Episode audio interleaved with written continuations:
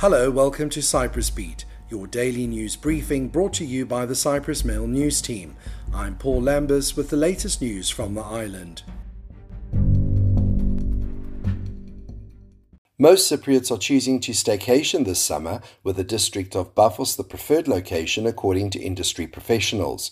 Philokypros Roussounides, Director General of the Cyprus Hoteliers Association, estimated that 70% of residents were holidaying on the island this year, he told the Sunday Mail. Currently, 50% of the hotel occupancy is made up of Cypriots, 15% British, mostly made through tour operators, and the rest is made up of Polish, Lithuanian, Estonian, and French holidaymakers that are booking themselves. But bookings from abroad are still slow, and no predictions can be made for the coming months. President of the Paphos Hotels Association, Thanos Michailidis, said that occupancy rates were expected to remain low at around 50% of capacity for August. Acute labour shortages that ended when Cyprus joined the EU in 2004 have reappeared because of the pandemic and the uncertainty it fueled through lockdowns and ongoing restrictions, according to a report in the Sunday Mail.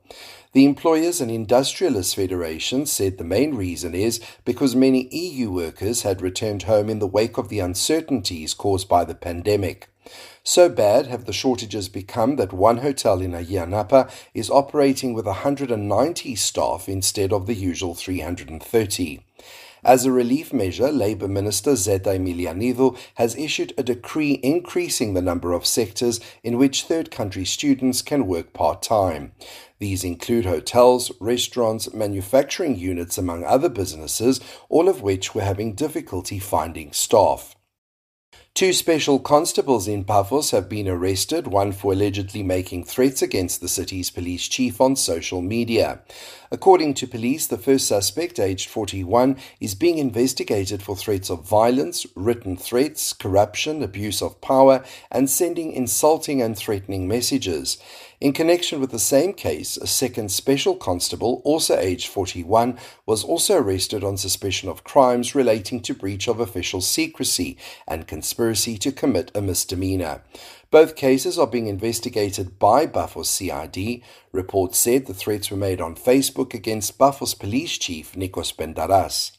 A 25 year old man has been remanded by the Paphos court for eight days after authorities discovered over 23 kilos of cannabis in his luggage during a customs check after he arrived on a flight from Greece. A search of the luggage uncovered 40 plastic bags with the drugs inside. According to police, the suspect told them the drugs were given to him by people he did not know in Thessaloniki to bring them to Cyprus for a fee. He also said he did not know who they were to be delivered to. And finally, the Met Office has issued a new yellow alert that will remain in effect until 4 pm today. Forecasters said temperatures would reach 40 degrees Celsius inland. The high temperature will continue into Tuesday with increased cloud on Wednesday and a small drop in temperature, the Met Office said. That's all for today.